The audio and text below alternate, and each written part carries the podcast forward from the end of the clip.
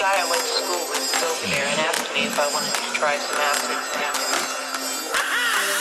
Some of our country's greatest minds dropped in.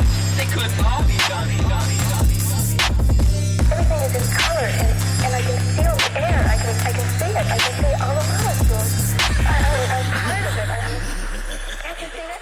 I'm gonna rap a terrible rap because I'm a horrible freestyler, but I like to write rap lyrics. Wait, Grant, do you want to introduce our new podcast late I thought lady? I thought I, Woman? w- I thought I Person? was gonna do that for the original for the the real episode. I was gonna do no, that. do it. I mean, do it now. I I think can this do will it come right out now. first. Yeah. So so I should just do my regular intro rap for everybody, or just for Surin. Oh, you added in one for her, right? Yeah, I, I kind of wrote one. It's a little Wow, rusty. thanks. Okay, well, This uh, is that- exciting. Is that how you Yeah. want to intro her? Is Well, with the rap? I mean, it could. could be a good way. yeah, I mean, they'll hear it in the next episode. Let me like pull up these lyrics because I'm like Drake and I can't freestyle. So, uh, also autocorrect changed a lot of my lyrics, so some of these might be a little weird. Uh, but uh, do you know how to beatbox at all? Special Um, guest or I- I- full time member now? I can try, but I've never beatboxed Never in my life. beatboxed? I don't need I don't need beatboxing. Yeah, I can't. I can't. Eventually, I want us to, we'll just to play like beats put, on this. I'll record your beatboxing separately, and we'll put it. Yeah, we'll yeah, lay it yeah. Actually, under. actually, can you Yeah. play a beat off YouTube? And Do then you need it? yeah, I kind of do.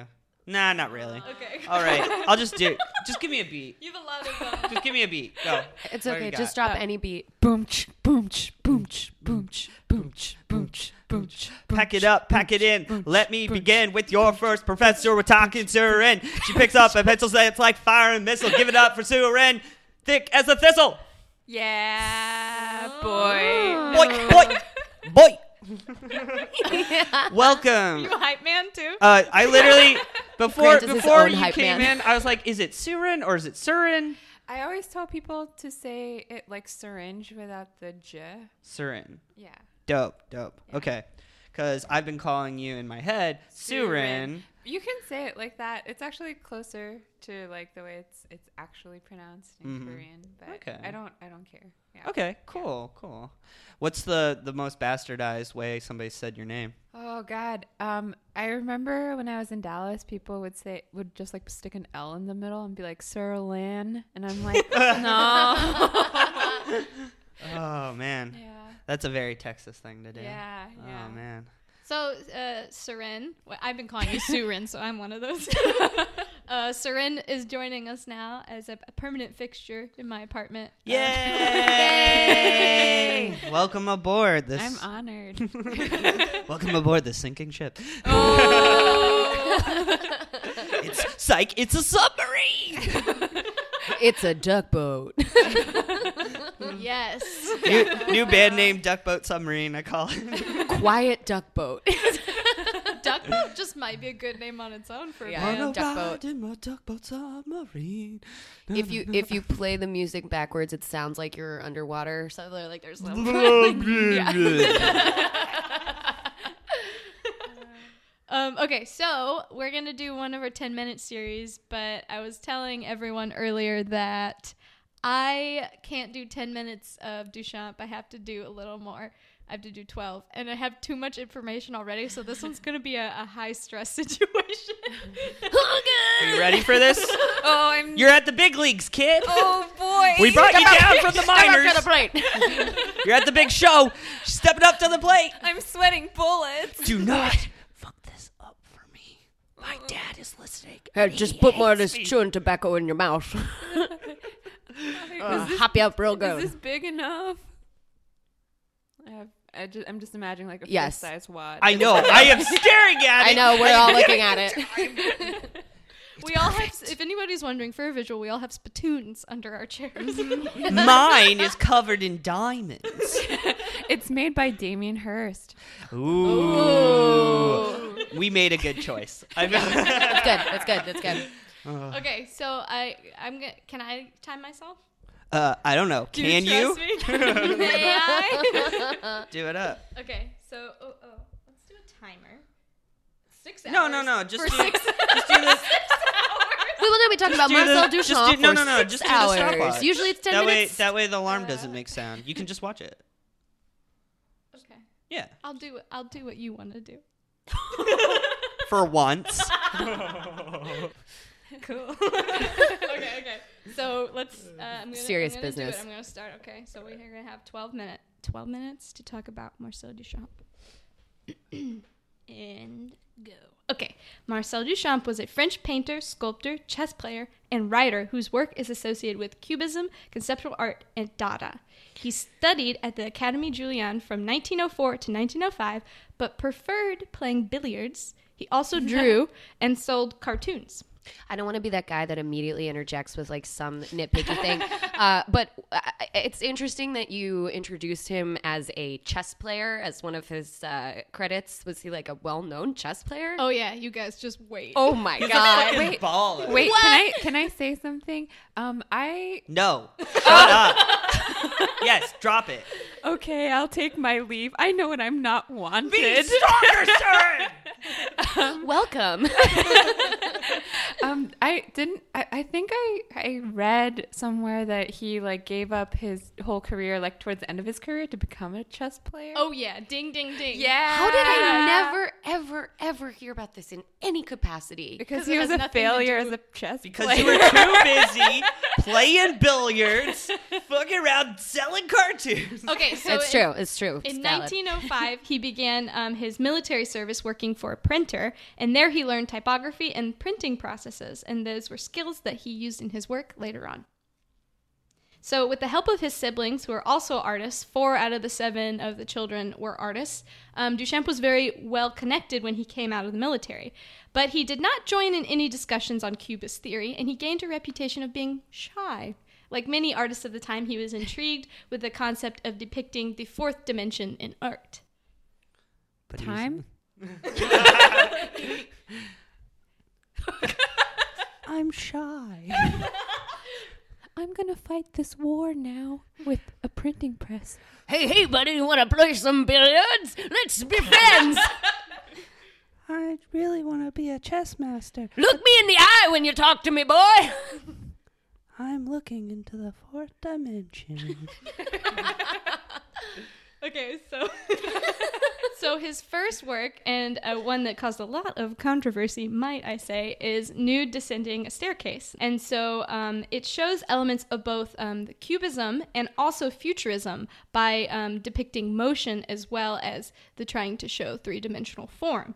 So he he later submitted this painting um, to the Armory Show in New York City, and um, Americans who were really accustomed to realistic art were scandalized by it. Yeah.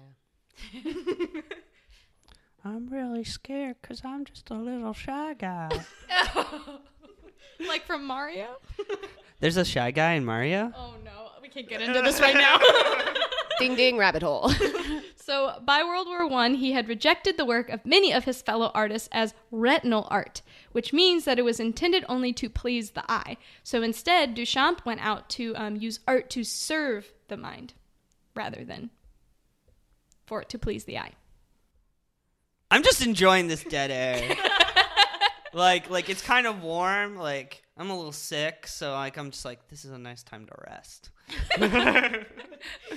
um, Um, I appreciate like his intent behind that, but I really like art that pleases the eye. Yeah, that's just my my hot take. uh, give me something, some piece of art that pleases the eye. Don't think about it right now. Just go, go, go, Mona go. Lisa. Oh, Oh, he did. really? It's not. I don't have time in this one, but he did do a great Yes. Mona Lisa parody. With a mustache. Yeah. Wow, it's Mm-hmm. Ah, I didn't know famous. that. Yeah. So, not feeling safe in Paris, Duchamp decided to immigrate to the U.S. in 1915 Why didn't he s- feel safe in Paris? because of, of the wars and the things going on. Oh, he wasn't too shy. The He was- wars. You know, the wars. The wars. Dewars, a guy named Beers. Dewars. he was he was always just being really loud at parties and exposing him for hiding out and peering the beer label off of his beard. He's like, I'm just trying to be a shy guy. so, um, he quickly became a. Sorry, just I'm having this amazing mental image of like Duchamp at a party, like weeping in a corner, and some guy named Dewars who's like essentially Gaston, just, just My name is Gaston Duas. What are you doing over there, Deschamps? Being a nerd? He has an Austrian accent. Is that an Austrian? yeah, it's, it started to sound like um, Arnold Schwarzenegger. what? yeah, that's not that's not French. So he quickly became a celebrity because of Nude Descending the Staircase, because, uh, you know, he sold a lot of work because of that and it caused a lot of hubbub, like we talked about. So he became good friends with Man Ray and, and Beatrice Wood, who was like a big muse to them.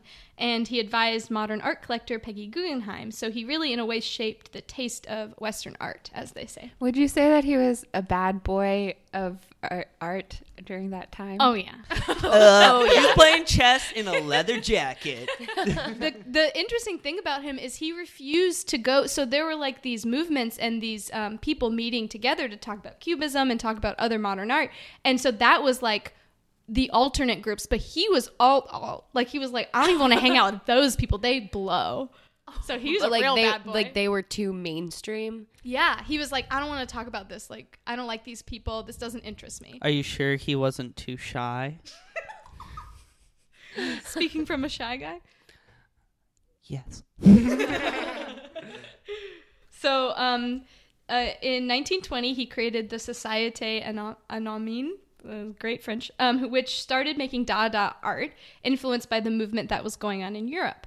So, Dada, at its base, is an anti-art response to the First World War. Dada doesn't believe in time.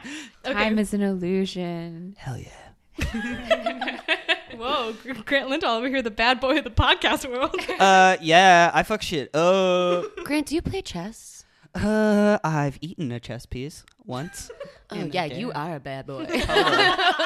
I made a joke once during a, te- a chess club meeting that I said we're going to call the black pieces pieces of color, and I got in trouble. yeah. Mm-hmm. That's not good. I thought I thought it was really funny. Wait, you know what would actually be funny is if um, during a chess match you ate one of the pieces and then waited to pass it through your bowels onto the chessboard. You're a visionary. I love it. Head of the game. So this is about the time when he started making his ready-mades, which is what he is most known for. So we got the bicycle wheel, which actually wasn't a piece of art, which is interesting. It was initially just something that he put in his studio to create atmosphere. He thought it was funny. so he also has bottle rack, which is um, a, a bottle drying rack signed by Duchamp, and it's considered to be the first real ready-made. He has Prelude to a Broken Arm, which is a snow shovel, and his fountain piece, which is what people know uh, most, mostly the most famous one, I would say, and it's a urinal signed with Armut, um, and it shocked the art world. Electrifying. I don't, I don't know. I don't know what to say about this piece. I, I honestly, I've seen it a lot. I We just saw it toilets are funny. recently. I feel like all of the most offensive pieces of art are always, you know, like pee. re- Like you got this, the fountain, and then you got piss Christ. Uh-huh. It's just all pee.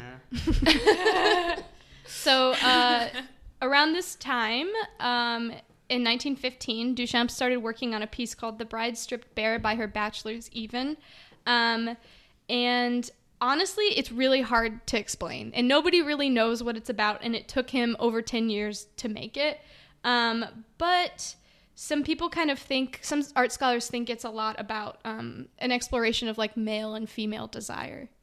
Please Um, explain this as best as you can, Siren. In two words. Don't think about. it. Say words. Oh, face torture. Lizzie, two words. Don't think about. Shattered bits. Oh Okay, okay, I'm gonna do it. Uh, saran wrap gold piece. That's three words.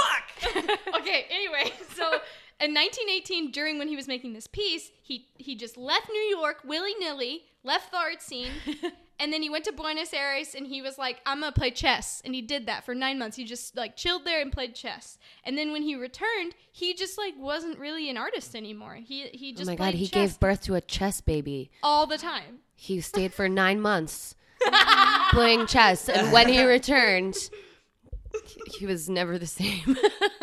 So th- his fascination with chess so distressed his wife that she actually glued his pieces onto the board. That's So- cheating. Oh, guys, I only got one minute. Okay, go. Okay, so uh, he was um, still part of the art world and behind the scenes in the 50s because Jasper Johns and other artists who didn't like abstract expressionism were uh, looking at his work and thinking about it, and it was influencing them a lot. Whew. Okay, so he died in 1968 at his home in France. Um, uh, and he had been working, nobody knew this. Everybody thought that he had retired, but he had been working on this piece called A- um, Etant Donné. And he had been doing it from 1946 to 1966 in Greenwich, in, in New York City. And he prepared a manual of instructions and a four ring binder of how to, dis- as- how to assemble it and disassemble it.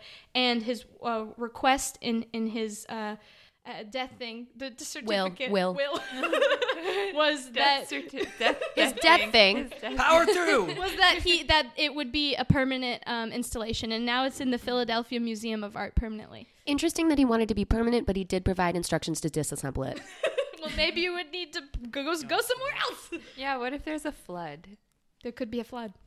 We Oh my God, I uh, didn't we even actually think of a saw flood. this in Philly, um, and it was pretty uh, dope. It was really weird. It's hidden in this That's back it. room. That's it. No more. No more. okay, we did it. That was good.